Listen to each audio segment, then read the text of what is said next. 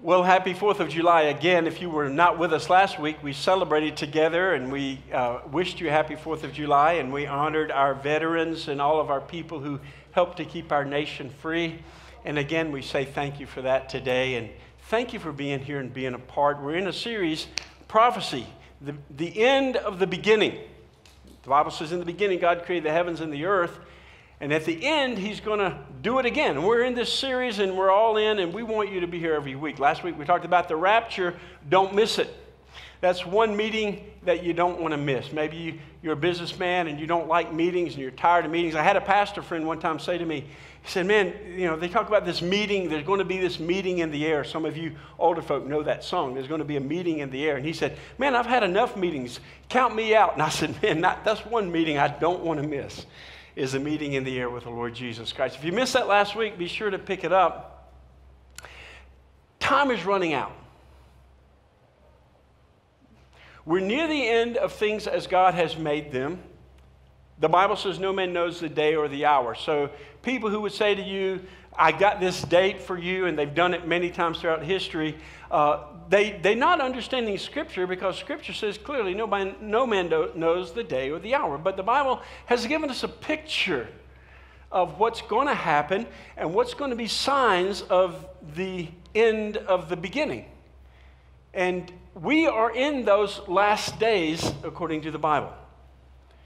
We are in those last days, and time is running out.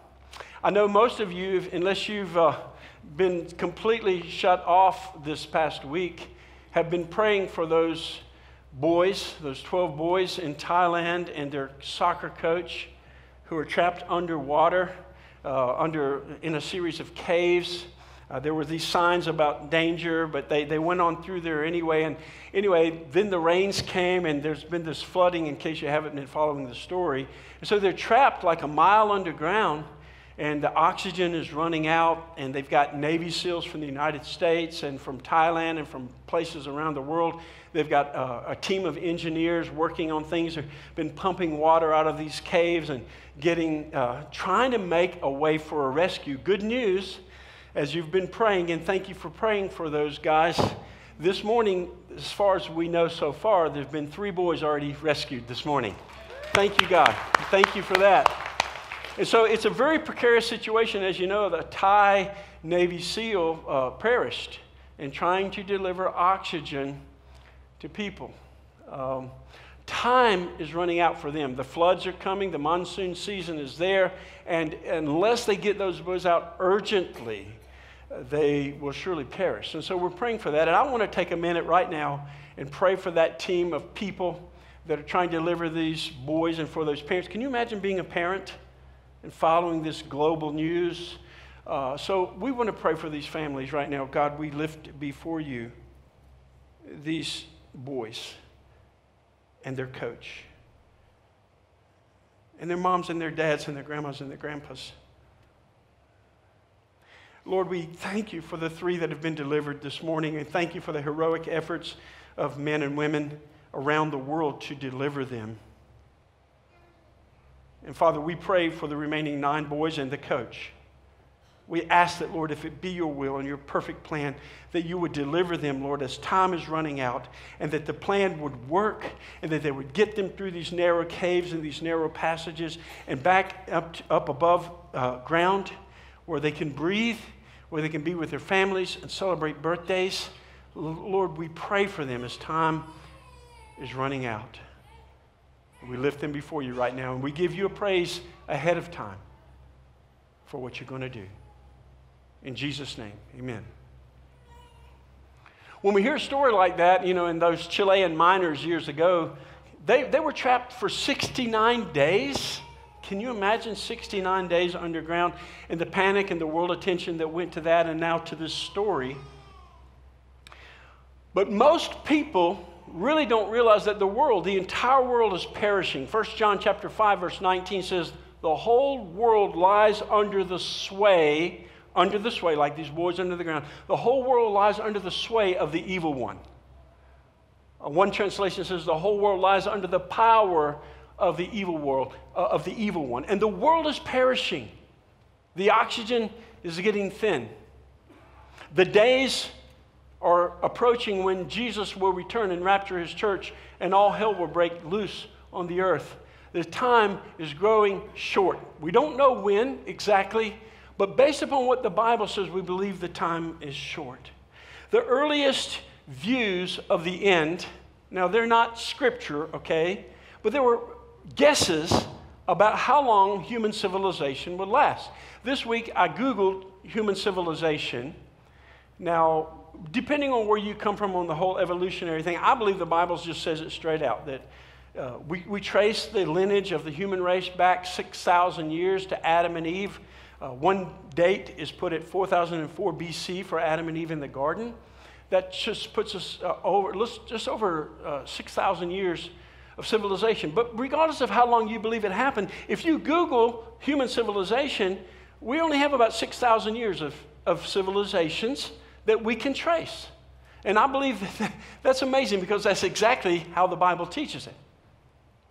But the earliest legends about how long this world would last and about how long it would be before God started again and the end of the beginning was here was 7,000 years.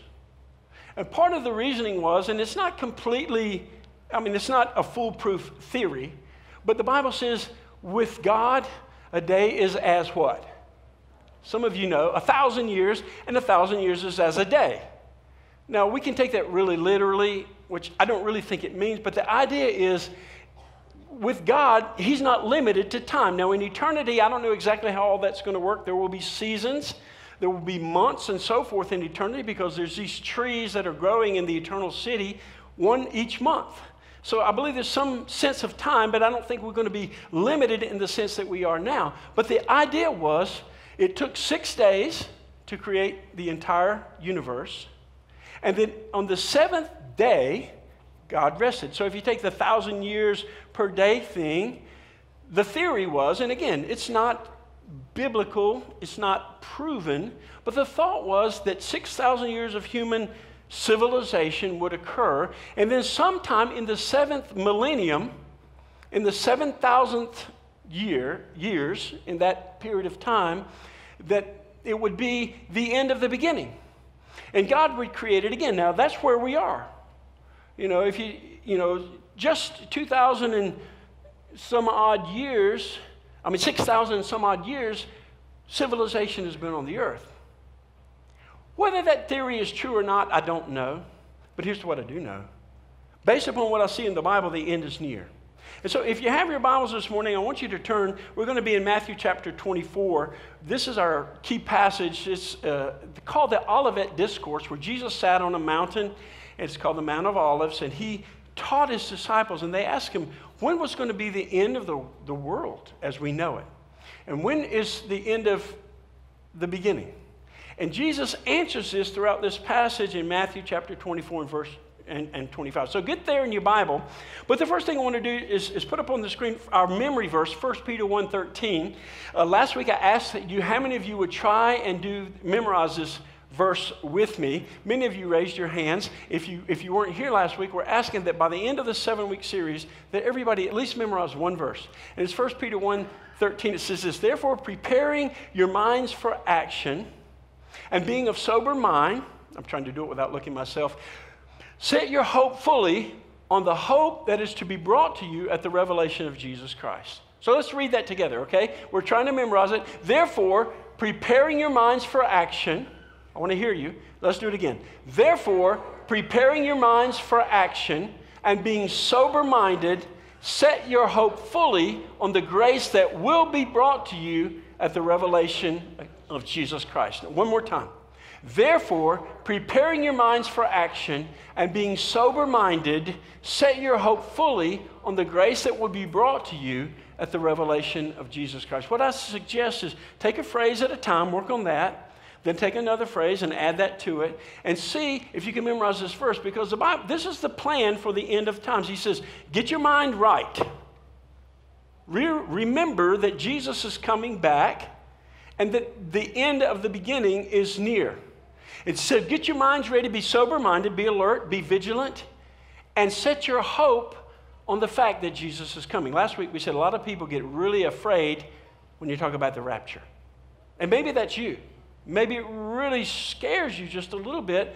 And uh, we hope that by the end of the series, as we see what God's unfolding ahead of us, that you will have a peace with God's plan and that it will not scare you and that you'll be ready for that. Okay, so the first thing you need to understand about the end of the beginning is this. In this passage that we're going to look at in just a minute, the Holy Spirit and the church are removed. Would you write that down? So, as we're looking for what's going to happen at the end of time, we talked about that last week that the church is going to be raptured out before all hell breaks loose on the earth. And we said not everybody that's a Christian, not everybody that believes the Bible, not everybody agrees with that, but in my study of Scripture, it makes perfect sense. The Holy Spirit and the church are removed. In the Second Thessalonians chapter 2, verse 7, we read these words. For the mystery, and we said last week, a mystery is something that was previously unrevealed in the Old Testament. And there's 11 of them in the New Testament. 11 mysteries. This is one of them. The mystery of lawlessness is already at work. Only he who now restrains will do so until he is out of the way. Now, who's the restrainer? Who's the restrainer in the world today? the Holy Spirit, and His church, the church of Jesus Christ.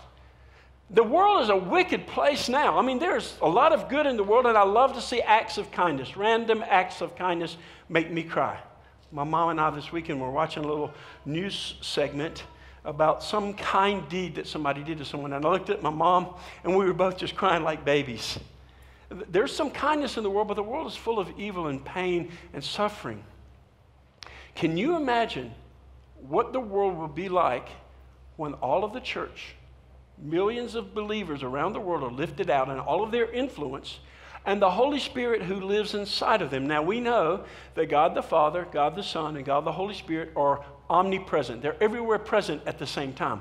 But in the Old Testament and in the time to come when the church is taken out, He's present, but He's not indwelling believers like He was, like He is in the church age. And so there's something mysterious about this, this mystery of lawlessness that's going to be revealed at the end of the beginning. That the church is lifted out, and all the good that the church does, and all the good that you do, and the kindness that you show to people at work, when all of that is removed, and the Holy Spirit is holding back wickedness. You know, I'm often amazed that, that wickedness doesn't abound even more than it does. Every time there's a, a ball drop in New York City at New Year's Eve, I'm thinking, man, that's a, that's a, that's a heyday for a terrorist. And I know they got all these New York City police officers. But you imagine the Holy Spirit is still restraining. The church is still restraining. Good is still restraining. But when that is lifted out, the church and the Holy Spirit, all hell breaks loose on the earth, and it's a horrible time of tribulation. In John chapter 16, verse 33, we read these words I have said these things to you that in me you might have peace. You need to know this. You can have peace no matter what's coming ahead. No matter what's coming for you this week, you can have peace in your life. You don't have to be addicted to something to give you peace, except for Jesus. It says, I said these things to you that in me you may have peace. In the world you shall have tribulation. Write it down. God's not picking on you. In the world, you will have tribulation, but take heart, I've overcome the world. So, what is tribulation? Here's a definition for you Tribulation is the inevitable response of a sinful world dominated by Satan's power to the challenge of the gospel. This is tribulation. The inevitable response of a sinful world dominated by Satan's power to the challenge of the gospel. We started with 1 John 5 19. The whole world lies under the sway, under the influence, under the power of the wicked one. Well, when the church is taken out, and all hell breaks loose on the earth, can you even imagine what that's going to be like?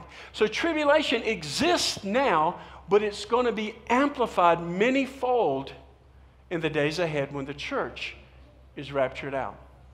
The inevitable response of a sinful world dominated by Satan's power to the challenge of the gospel. Now, in my lifetime, some of you are getting on up in age. I'm, you know, I'm on the back nine of life. I know that. You know, that average lifespan, according to the Bible, is around 70, 70, 80 years.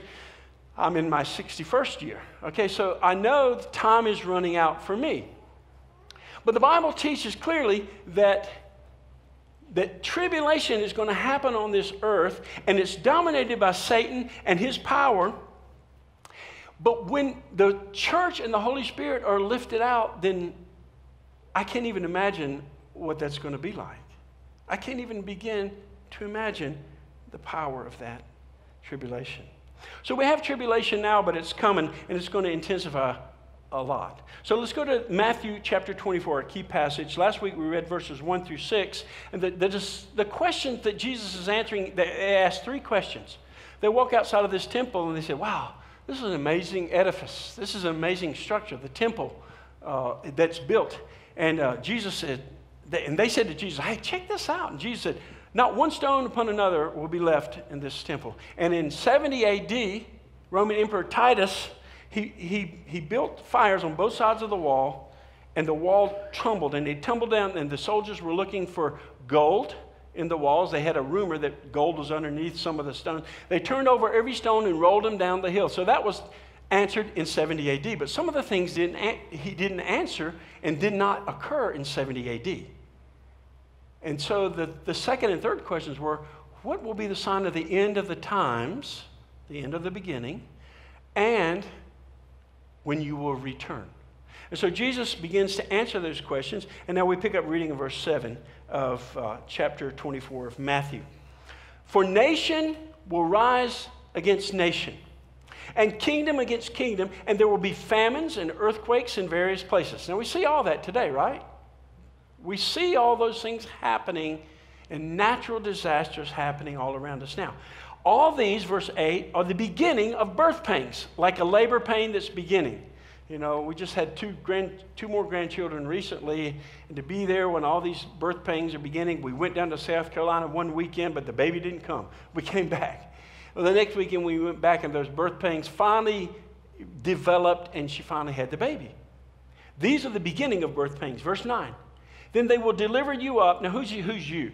He's talking about the Jewish people. He's talking to the Jewish people here. But anybody that's following God, they will deliver you up to tribulation and put you to death, and will, you'll be hated of all nations for my name's sake.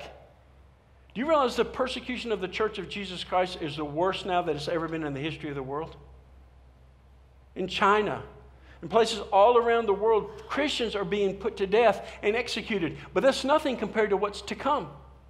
He said there's going to be great tribulation and they're going to hate you. Now, even in our country, whereas 50 years ago, Christians were sort of respected and churches were respected and taken care of and they were looked out after. But many people in our country, many liberal people who don't believe in God and don't believe in His Word now are beginning to hate Christians and persecute them. Well, the Bible said that that would happen. You'll be hated by all nations for my name's sake. Israel, the nation of Israel, the little country of Israel, will be hated as well by all nations. And they're going to try to take them out. Verse 10 And then many will fall away and betray one another and hate one another. People who profess Jesus but don't really know him, and they, they've kind of been a part of the church, but now the, the, the, tension mounts in societies against churches and people that don't really believe in Jesus and that are kind of easy believers and not really followers of Jesus, they fall away. And they fall away from the church. In verse 11, and many false prophets will arise and lead many. We see that all the time people rising up and claiming to be God, claiming to be Jesus. Many false prophets will arise and lead many astray. In verse 12, because lawlessness will be increased, the love of many will grow cold. Now, in, uh, in our society, we have observed all, in all the history of our nation the rule of law that there are laws and they're to be followed.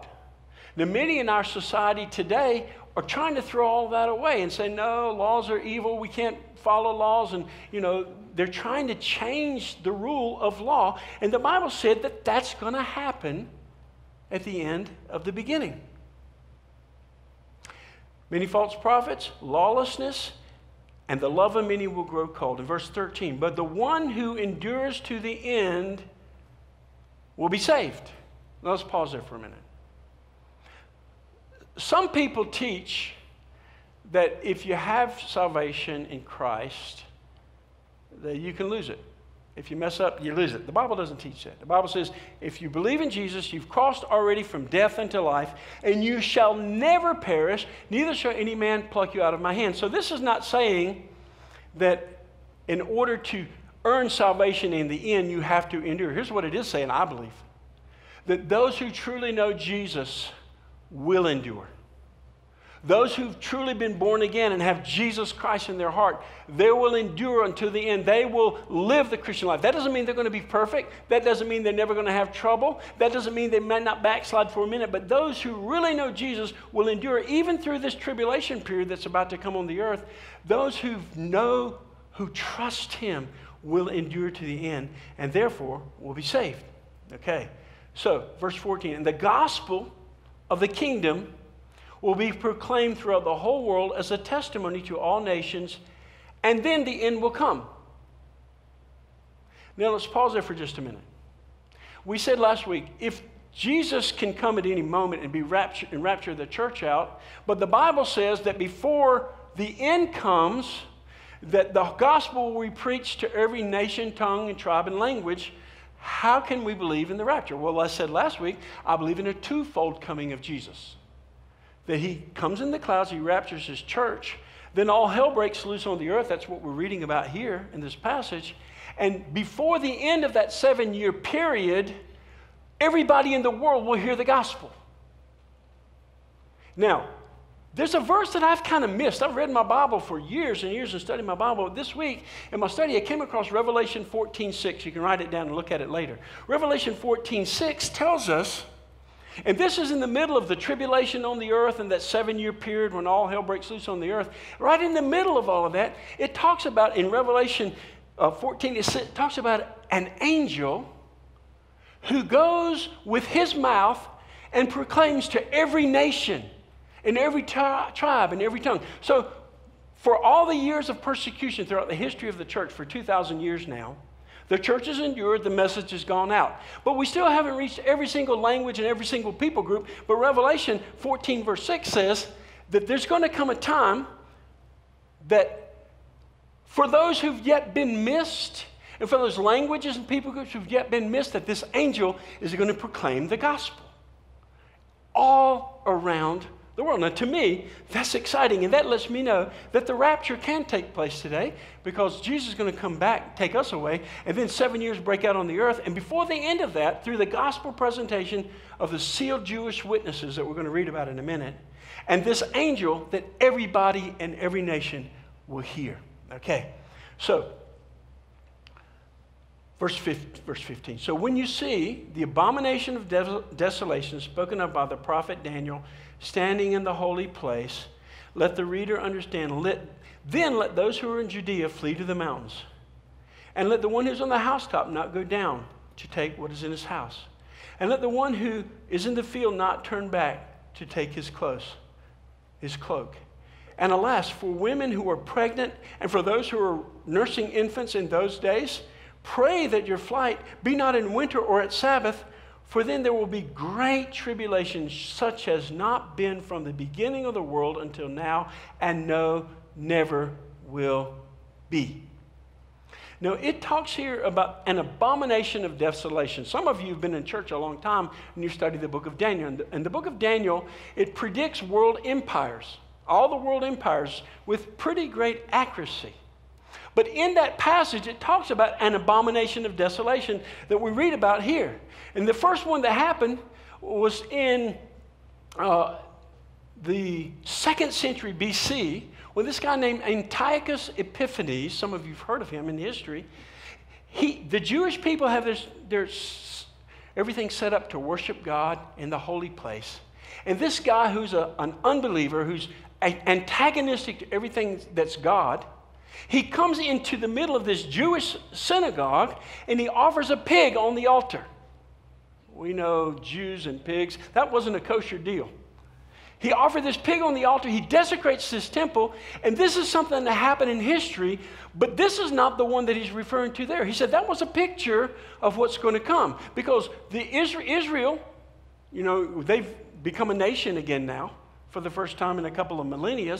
millennia they become a nation.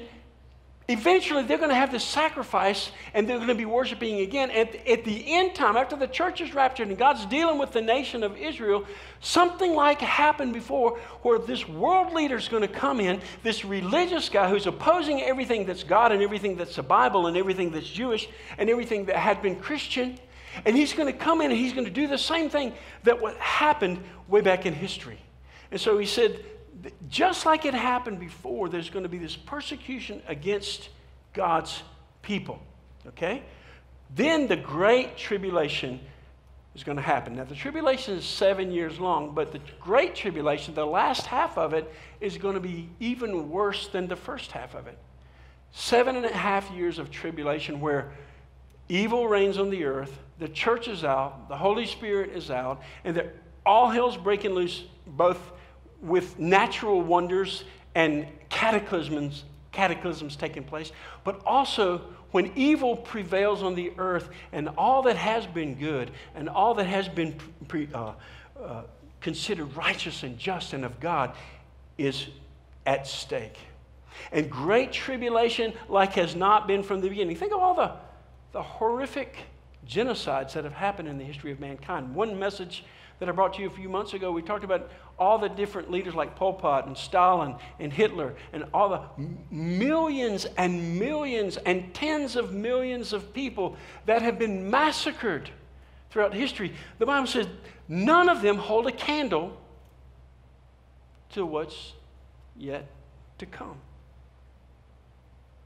The worst is yet to come. Now, continue reading with me. It says in verse 21 again, there will be great tribulation such as has not been from the beginning of the world, and no, never will be. And if those days had not been cut short, no human being would be saved. Is there going to be a cataclysm where the human race wipes out the entire human race? It's going to get close to it, but not completely happen. There's going to be wars and rumors of wars, and people converge on the Holy Land and the Middle East, and all these wars Russia from the north, and the nations from the south, and Africa, all the countries of the east. They converge in the Holy Land, and they try to snuff out all that is God, all that is Jesus, all that is Jewish, all that has been Christian, and they converge on it. And the Bible says if God doesn't intervene, if He didn't intervene at this time, the whole human race would be snuffed out in a moment. It says, Unless those days had been cut short, no human being would be saved. But for the sake of the elect, those days will be cut short. All right, so God's going to intervene. He's not going to let the human race wipe itself out completely. Verse 23 Then, if anyone says to you, Look, here's the Christ, or there it is, do not believe it. For false Christs and false prophets will arise and perform great signs and wonders, so as to lead astray, if possible, it's not possible. But if it was possible, the deception's so great that even the elect, even people who are going to be saved during this tribulation period after the church is taken out, many, many millions of Jewish people, the nation of Israel, finally going to come back to Christ. But through all of this tribulation, false Christ, false prophets, signs and wonders to lead astray, if possible, even the elect. In verse 25, see, I've told you beforehand if they say to you, look, here's the wild, he's in the wilderness, do not go out. If they say, look, he's in the inner room, do not believe it. So they say, there's going to be all these people professing to be God, but you're going to know when the real God comes. Don't believe the words. Now, a parallel passage is in Luke chapter 21. and I just want to read you one verse there. In verse 24 of Luke 21, we read these words They will fall by the edge of the sword they will be led captive among the nations, and Jerusalem will be trampled underfoot by the Gentiles until the times of the Gentiles are fulfilled. Now, I want to talk to you about that phrase, the times of the Gentiles. This is fascinating. This is a little heavier than sometimes we're used to here, but I, w- I want you to understand what the Bible talks about. So, in the history of the world, there have been three major groups of people that God refers to, and in one verse in the New Testament, he refers to all three of them at the same time. Jewish people or the nation of Israel, Gentile people, that's all the rest of the people in the world that are not Jewish, and then a special group of people made up of Jews and Gentiles called the church. That's us. That's believers in Jesus Christ. completed Jews are Jews that have recognized that Jesus was indeed the Messiah that they missed, and they come to Christ and they come to faith in Christ. So there's Jewish people, the nation of Israel, Abraham's descendants. There's the Gentiles, all the other nations of the world, and then there's the church. And we're in this special place that the Bible calls it a mystery. It's one of those mysteries in the New Testament where the Jews and the Gentiles come together in something very unique called the church. And every Jew, every Gentile, every person from around the world who puts their faith and trust in Jesus in this generation, in this time, where Jesus, before Jesus comes, is a part of that body called the church. And so now the Bible says that at a point, I believe the Bible teaches this group of people are going to be lifted out. We're going to go to heaven. We're going to get a reward. And then we're going to, when all this breaks loose on the earth and Jesus is going to ride back, that's next week. You don't want to miss next week when King Jesus comes riding in. By the way, he's got a tattoo on his thigh. Well, I'm not sure it's a tattoo, but it's something written on his thigh. King of kings and Lord of lords. That's next week. You don't want to miss that. But the church is lifted out. Now, have you ever thought about, and Pastor Chris, when he was preparing his message a couple of weeks ago, he referred to the nation of Israel and the promises, and we talked about the fact that not all the promises that have ever been given to the nation of Israel have been fulfilled yet. They've never gotten all their land. There's still all this fighting over the East Bank and the West Bank. Uh, the nation of Israel turned away from God, and God says, when that happens, you're going to be scattered all over the earth, but there's going to come a time when I'm going to bring you back together. And in 1946, they became a nation again. And God's doing this work where He's bringing the nation of Israel together. And Romans 9, 10, and 11 is about that. You can study that this week. So here's the deal when the church is lifted out, Jews, Gentiles who have all come to Christ, then God comes back around full circle to this group of people called Jews he brings this nation to their knees by tribulation and by signs and wonders and wars, and people are trying to snuff them out, and people are converging on them from all around the world. It's amazing to me when I read the Bible and that the, the nation of Israel is the focus of that. And then I watch the news, and that's the focus today, isn't it? Everything's about that region of the world. Well, the Bible says it's going to come to a climax. It's going to come to a crescendo. And all of a sudden, all the whole world is going to just hate Israel during this time and try to absolutely snuff them out and annihilate them. And another genocide is about to take place. But God doesn't let it happen completely. So the Jews, the Gentiles, and the church of Christ. Now, in this verse, Luke 21 24, it talks about the times of the Gentiles until the times of the Gentiles are fulfilled. So remember, most of the Old Testament is about the nation of Israel. Most of the New Testament is written by Jewish people who've come to know Christ. But when the Jews rejected Jesus when he came to this earth, God, in a sense, set the nation of Israel aside for a while. And then in Daniel, he talked about when this happens, that the, the four world empires, the Grecian, uh, the Medo Persian, the Babylonian, and the Roman empires come about, and then this revival of the Roman empires, which is the European nations of today, the European Union, that's talked about in Daniel. It doesn't use that term. That's exactly what he's talking about. So God says all the other nations of the world are going to have their day, and they're going to persecute Israel, and they're going to almost wipe them out. But then King Jesus comes back, and he brings his people to himself, the nation of Israel. This is what this verse is talking about. The times of Gentiles when they're completed, when all the other nations have had their stuff and their say and they're picking on Israel, then eventually that's going to come to an end. So, for the world without Jesus, the worst is yet to come. Now, I say here a lot, the best is yet to come for Christians. But if you're not a Christian and the, and the church is raptured out and the Holy Spirit is taken out, all hell's going to break loose on the earth. It's going to be far worse than anything you could even imagine. The worst is yet to come. And there's an evil attempt to crush Israel. You want to write that down? So the worst is yet to come for the world.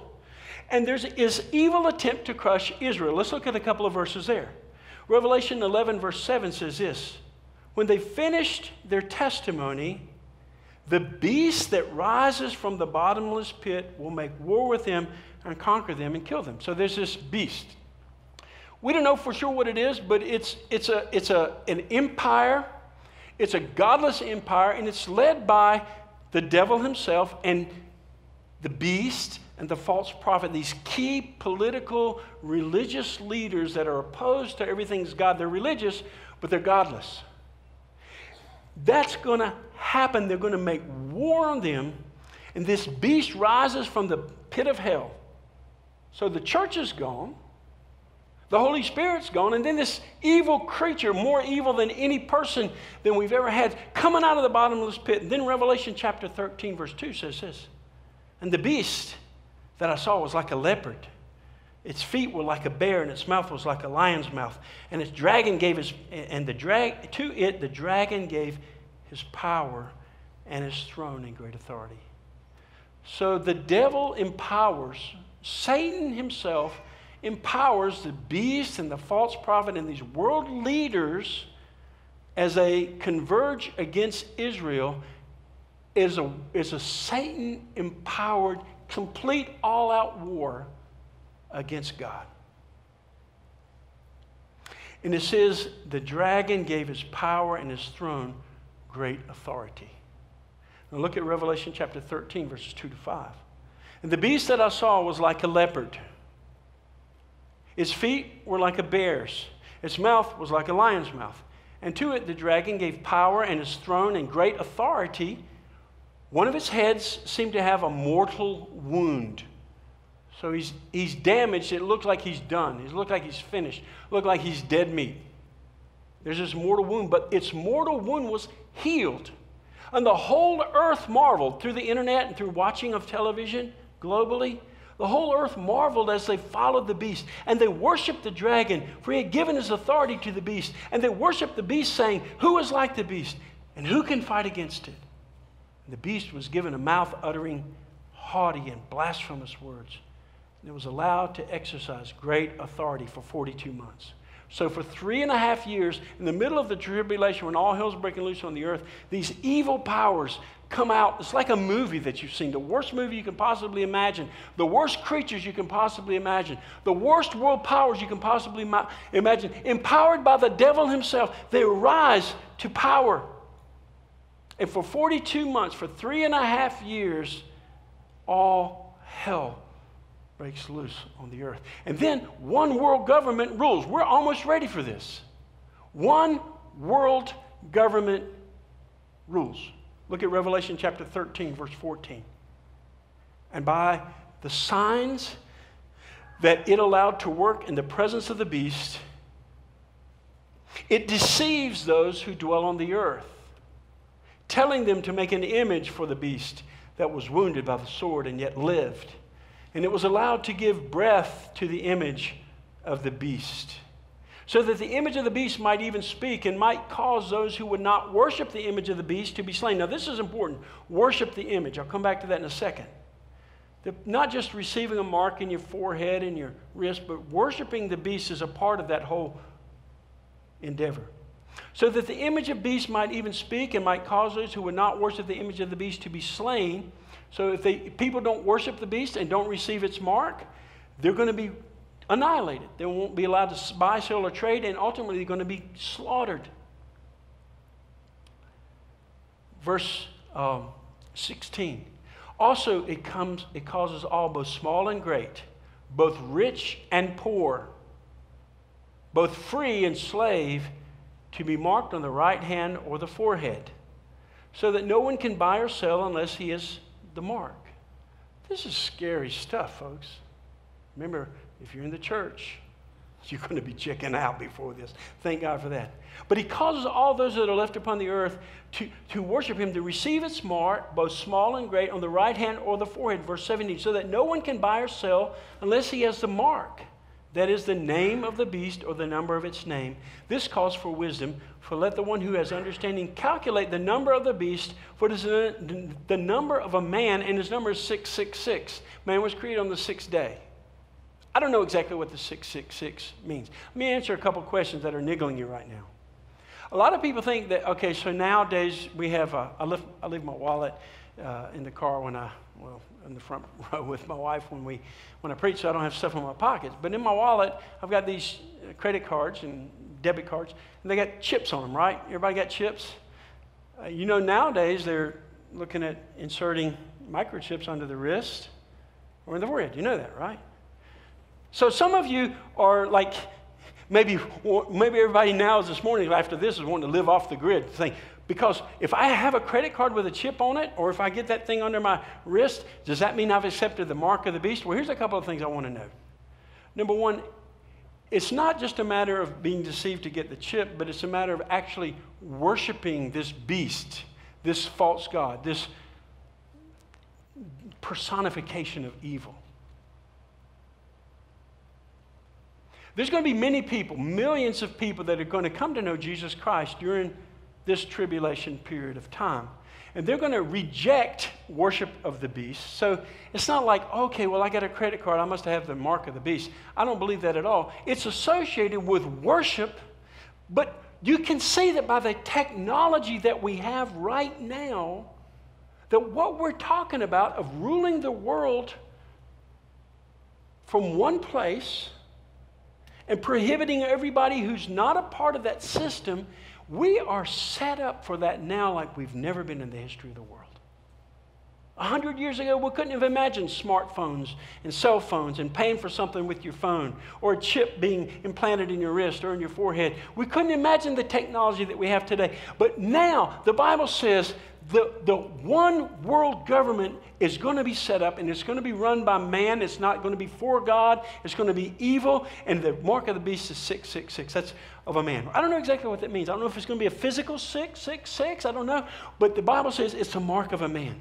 The evil of the world. So one world government rules and God's wrath is poured out. Look at this. Revelation chapter 9, 14, verse 9. And another angel, a third, followed them, saying with a loud voice, If anyone worships the beast, okay, so it's not just being tricked into getting a credit card or something. If anyone worships the beast in his image and receives a mark in his forehead or in his hand, he also will drink the wine of God's wrath.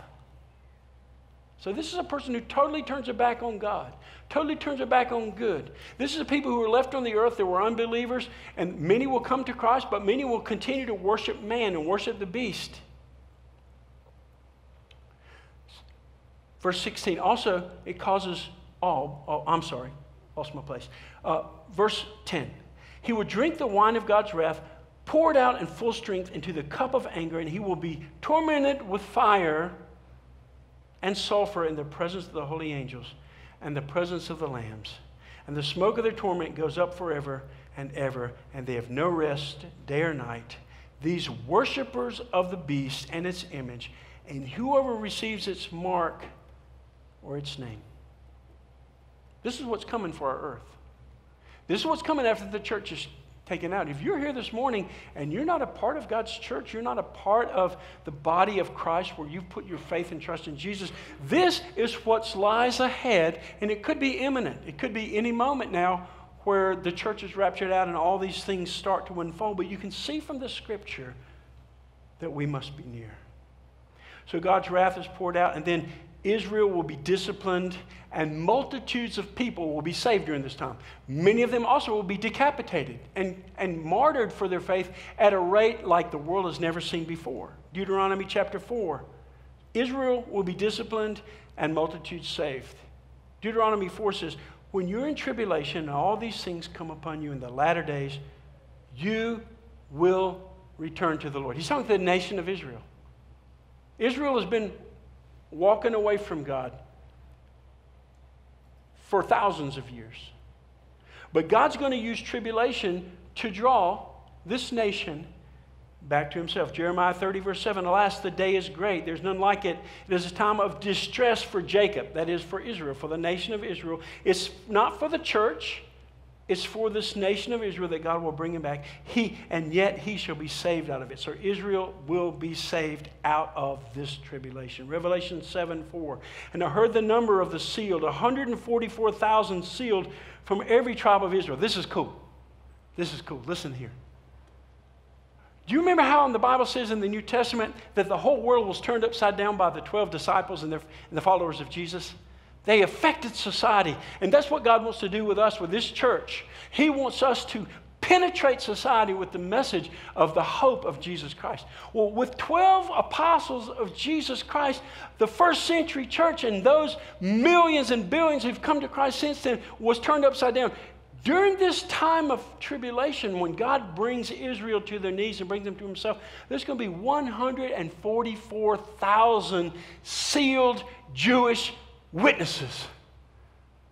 Not 12, 144,000. They're going to go into the world with all the gospel to the far corners of the world and to get the gospel. And they're going to face persecution and they're going to be starved out, but they're going to come to Christ. And there's going to be millions and millions that come to Christ. There's a great multitude in Revelation 7, verse 9. I looked and behold, a great multitude that no one could number from every nation and all the tribes of people and languages standing before the throne and before the Lamb, clothed in white robes with palm branches in their hands. So, out of this terrible time on earth, the worst time of tribulation the world has ever seen, multitudes of people from every language and people and time and place will be saved. An innumerable multitude. That's good news. But they're going to be persecuted in that time in Revelation 7:14. I said to him, "Sir, you know, and he said to me, These are the ones coming out of the great tribulation.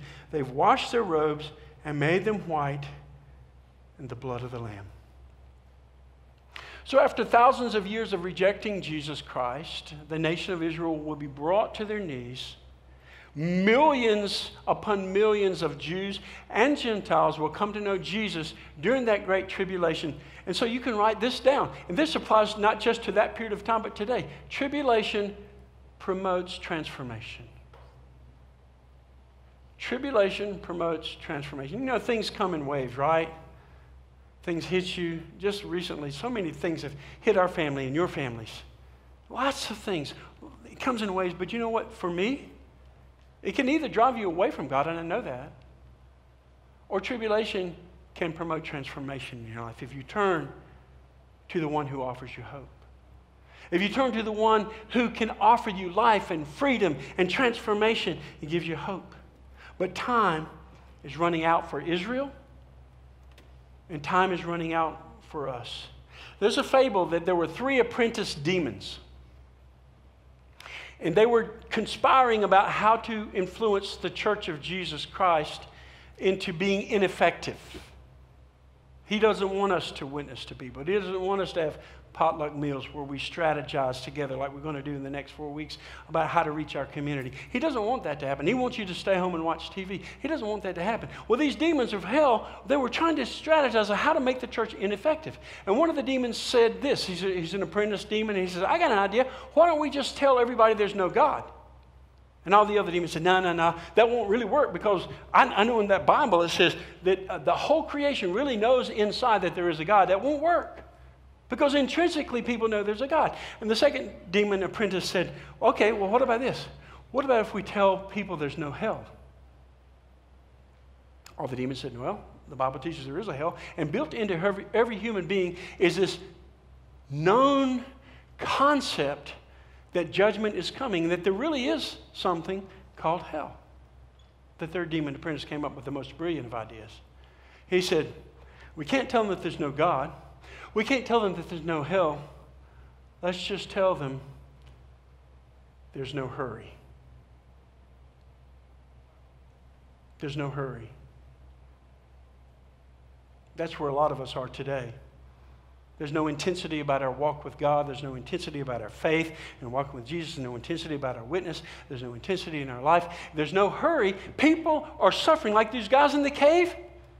They're running out of oxygen, so people are getting there quickly. And we, we don't realize, we don't stop and think that the whole world is on a freight train headed for hell. But we're not in a hurry to witness to them. Would you write this down as a next step? Bow to Jesus now as Lord, or later as judge. Those are your only options.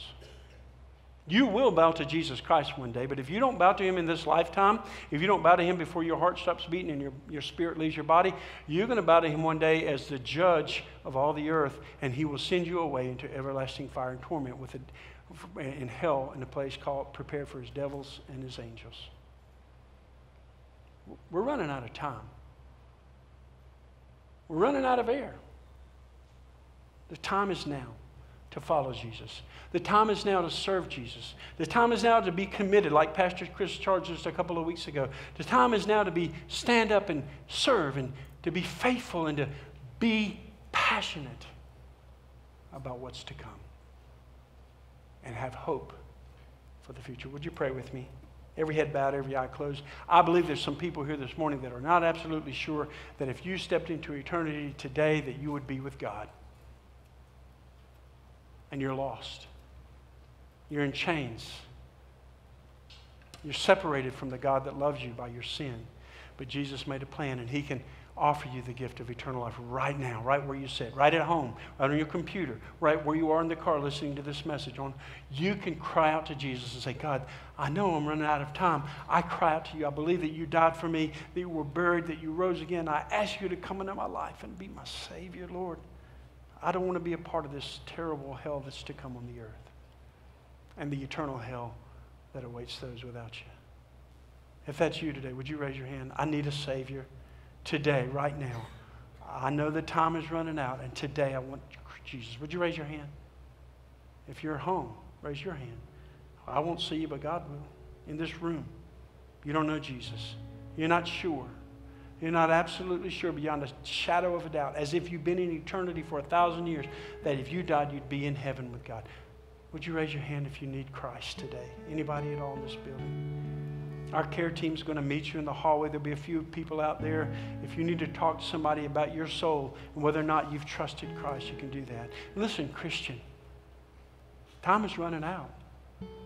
There's a great effort worldwide to save those boys in those caves, but there's not a whole lot of passion for reaching people for Jesus.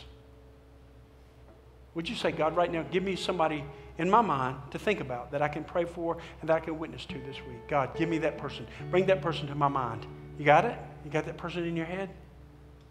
Lord, we pray for those people that you put before us. Lord, they're running out of oxygen, they're running out of time. We pray for their salvation. Lord, help us to do today what we'll be glad we've done when we stand before you. In Jesus' name, Amen. Would you stand with us as we sing?